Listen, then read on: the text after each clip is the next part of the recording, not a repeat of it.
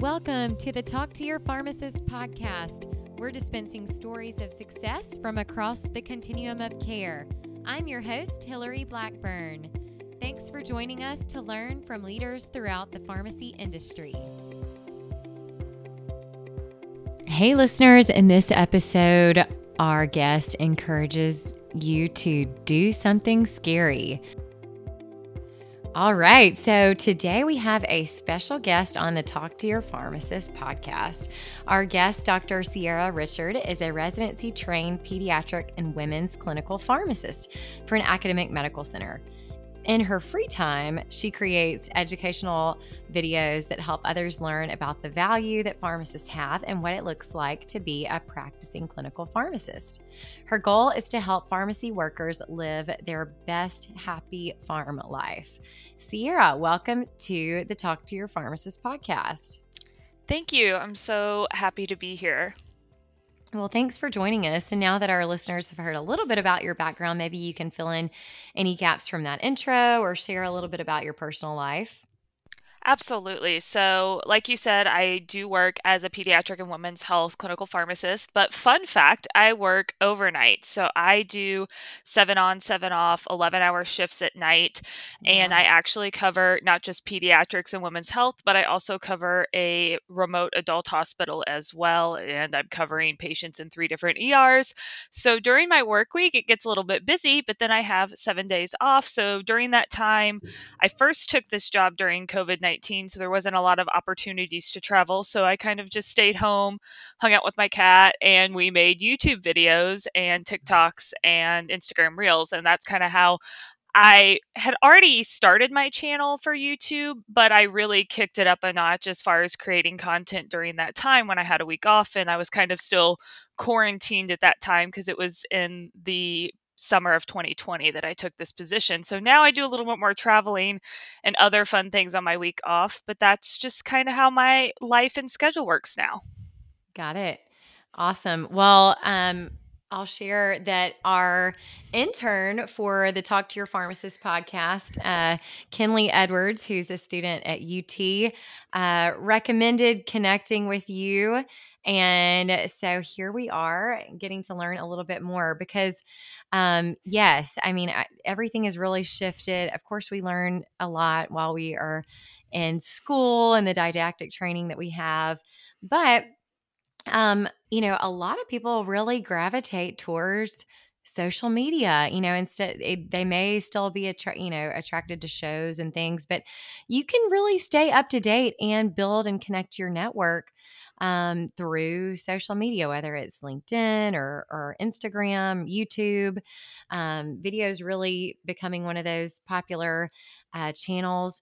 So, Sierra, maybe you could tell us a little bit more about how to get started on social media as a pharmacist or student pharmacist.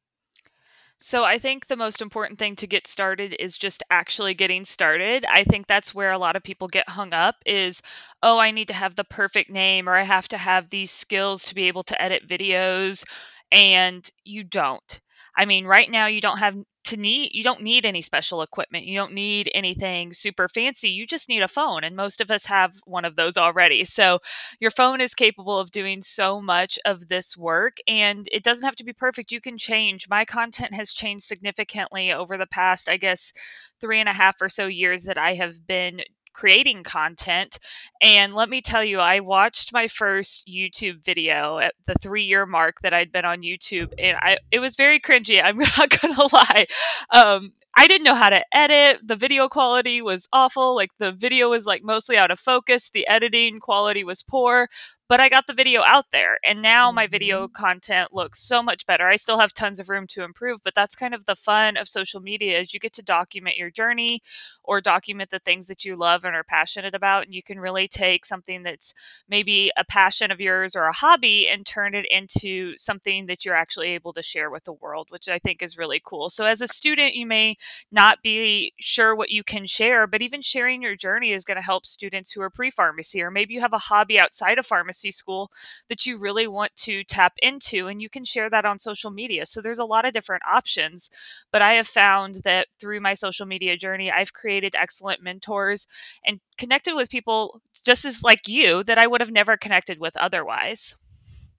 Yeah, absolutely. And gosh, whenever you were talking about getting your first post out there, I think that's the scariest part. I remember hitting send to Apple Podcasts going, who is going to listen to this? Or, you know, what am I doing? And it'll be 5 years, August of 2022. So, yeah, I think that, you know, just be brave. But the most important thing is just to get on social media. And, you know, you don't have to be creating content at first. Just start following and looking at what other people are doing, because there are a lot of opportunities and fun things out there. Well, why don't you share a little bit more about how you use it for professional growth?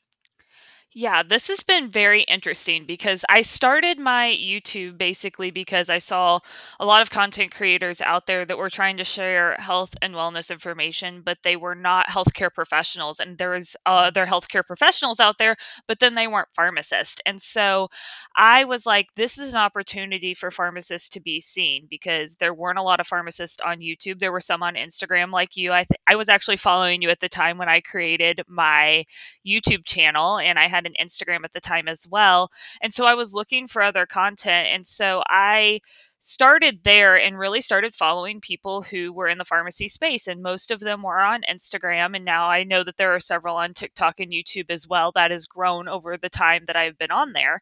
But really starting to connect and seeing what kind of content those people are creating. And that doesn't mean you're going to create content that is even similar to them, but you can see and get an idea of what is out there. You could maybe fill in the gaps of what's not on those platforms, or you could just use it as an opportunity to connect with people who are interested or in the same spot that you want to be in the future. So as a student, I was looking for people who were in pediatrics because that was what I was interested in, or in a clinical pharmacist job who were going through residency, looking for people I could connect with to help me get where I wanted to go. So that's one way you can find it for professional growth. But the other way is you would be amazed when you're creating content, what kind of opportunities pop up and who is seeing your content. So I actually got to speak at ASHP Midyear last year because of the content I was creating online. Somebody from ASHP's educational committee saw one of my videos on busting medication myths, and then she reached out to me to discuss that topic at Midyear, which is really exciting and awesome opportunity. I've also had opportunities to work and be kind of a content expert or professional expert in discussions online, such as an article for Pop Sugar Fitness. Those were things that were never on my radar when I started going through social media, but those opportunities pop up and they're really awesome, and just opportunities to connect with other pharmacists and collaborate that I would have never gotten had I not posted that first really bad video on YouTube. Yeah, exactly. You never know who is watching and who you're inspiring and what opportunities may come from that. Well, Sierra, people of course are going to be wanting to share where they can follow you on Instagram and your website and YouTube first. So I am on Instagram as @happyfarmlife, as well as on TikTok and YouTube. I am Happy Farm Life as well. So you can go to youtube.com/c/happyfarmlife and find me on there. My website is also www.happyfarmlife.com. And then if you would like to send an email, I am also happyfarmlife@gmail.com there. Awesome. And so speaking of Happy Farm Life, what are some of the topics that you feel have most resonated with your audience? That's a really good question. And some of the content that I've created that hit really well, I was kind of shocked on. So I create a lot of honest content about what it's like to be a pharmacy resident. And I feel like that resonates with a lot of people. And also just discussing what it feels like to be a clinical pharmacist and what the day-to-day life looks like, because I feel like there's a lot of sugarcoating to what you have to go through to be there. And I'm not talking about it in necessarily just a negative sense, but in a very honest sense that, you know, some days I love being a clinical pharmacist and my job is awesome and I get to help people. And then there's other days working in pediatrics that are really sad, that are really hard. And so I share both sides of that story. And I feel like that really resonates with my audience, because it's not just, you know, showing the good days, because that's what a lot of social media is. It's also showing the hard days, but how I overcome that so I can continue to live that happy farm life. You know, how do you handle patient loss? How do you handle those difficult days in residency, especially at the end of residency? I mean, that's really rough. You're just so tired and you're just trying to push through. So how can students manage that? So I've really tried to share and be honest with the whole journey, the good, the bad, and just how you can overcome those bad days to make it an overall good week. Yeah, absolutely. I think that a lot of people are struggling with that right now, and it's good to have positive content in social media out there to balance some of the negativity. So, Sierra, what's your take on, 7 on, 7 off, working nights? What's it like? Oh gosh, that's a loaded question. So the 7 on, 7 off, I originally was doing pretty well with it, even doing night shift, because I was, getting to do fun stuff on my week off. I had something to look forward to, but I'm approaching the 2-year mark, and I'm going to be honest, it's been really rough on my body. I've noticed a lot of just changes in my sleep patterns. I mean, when your circadian rhythm is getting flipped on its head every other week, that's definitely difficult. And I found that night shift is not for me. It's not a forever position. I am not enough of a night owl to do that forever. I know that some people are that way. My counterpart, actually, the person who works the other 7 days when I'm off at my job, he wants to do it forever. It's perfect for him and his schedule. But for me, I'm definitely a person who likes my routine, and it's been really hard. And that was a huge challenge for me, because when I was a resident, what kept me going was my routine. I would wake up at 4 a.m. I would get a workout in, I would get something for breakfast, and then I would head to the hospital. And that was just my routine. And then I had a very regimented routine to go to bed. I would do my skincare routine, I would read for 15, 20 minutes, and then I would get some sleep, which is a lot harder to do when your entire schedule flips 12 hours every other week. So that's been definitely a struggle for me. But I have also seen the benefits. So as a new practitioner, I came out of residency and took a night job, and I'm the only pharmacist there, and I'm covering patients at 3 different facilities. And you have to gain a lot of confidence and independence very quickly in that position. So in that way, it's been great, because I am a much more confident practitioner in that role, and I really know my stuff. And the other thing was, I get to do all of our clinical tasks overnight. So I'm doing our dosing services, I'm doing level recommendations, I'm answering all the clinical questions. And so I really have gotten to use a lot of those clinical skills that I developed in residency, even though I'm in more of a staffing role, because we do 24-hour clinical services. And when I'm the only one there, that's what I'm doing at night, is a lot of those clinical services. So it's been both a challenge and a blessing in so many ways. And I've been able to really learn and grow as a clinician. So moving forward into whatever job I find after I'm done doing my night rotation, I know that I am a better pharmacist because of the role that I took. Yes. I love that you shared that. So yeah, it's going to be hard, but you have your foot in the door. You've built experience. I think one of the hardest things is that people expect to get their dream job straight out of school, and it's like, what are they looking for? Experience. Go ahead and everybody wants to be in Nashville, right where I am. There are 3 pharmacy schools here. It's a very saturated market.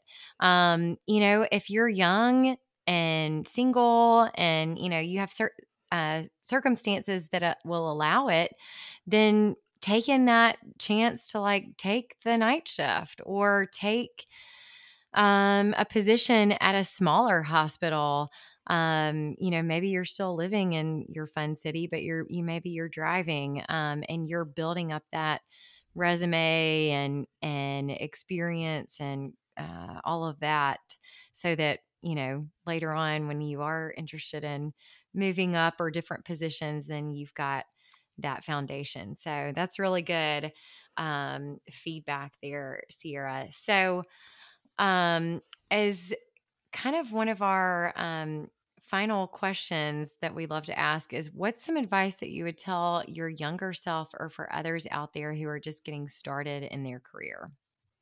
Oh, that's a good question. I have so many things. I would say that, you know, one of the best things that I did was just go for what you really want, even if it's scary. So I applied to residency programs that absolutely scared me. The idea of getting them, they were just so big and so scary, and those were really competitive places, and, you know, I'm not going to get picked, and I got picked for one of them.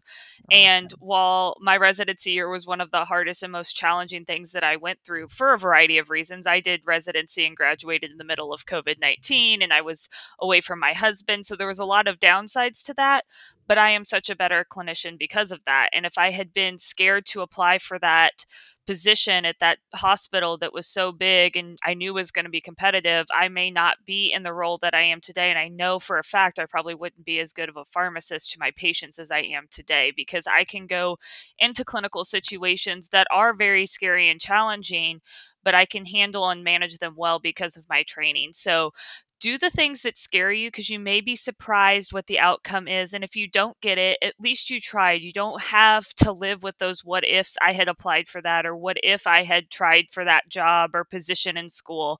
You don't have to live with those if you do put yourself out there and try. And people take notice of that as well. So if you don't get that position, maybe something else will come up because you tried in the first place. Mm-hmm. Great advice. Love it. Do something scary. And clearly, you know, a lot of pharmacists were pretty risk averse, right? But you've already kind of proven that you've, you know, creating content, going for those, you know, challenging residency programs. You're really setting yourself up for a really exciting career to watch. So I encourage everybody to head on over and make sure you're following along with Sierra over at Happy Farm Life. And it was such a pleasure to have you as a guest on the Talk to Your Pharmacist podcast. I really enjoyed it. Thank you so much for having me. Awesome.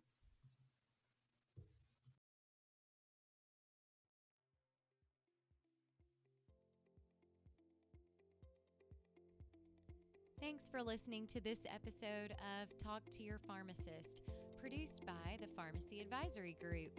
If you liked this episode, let us know by subscribing to the podcast, rating, and reviewing it. Share it with friends.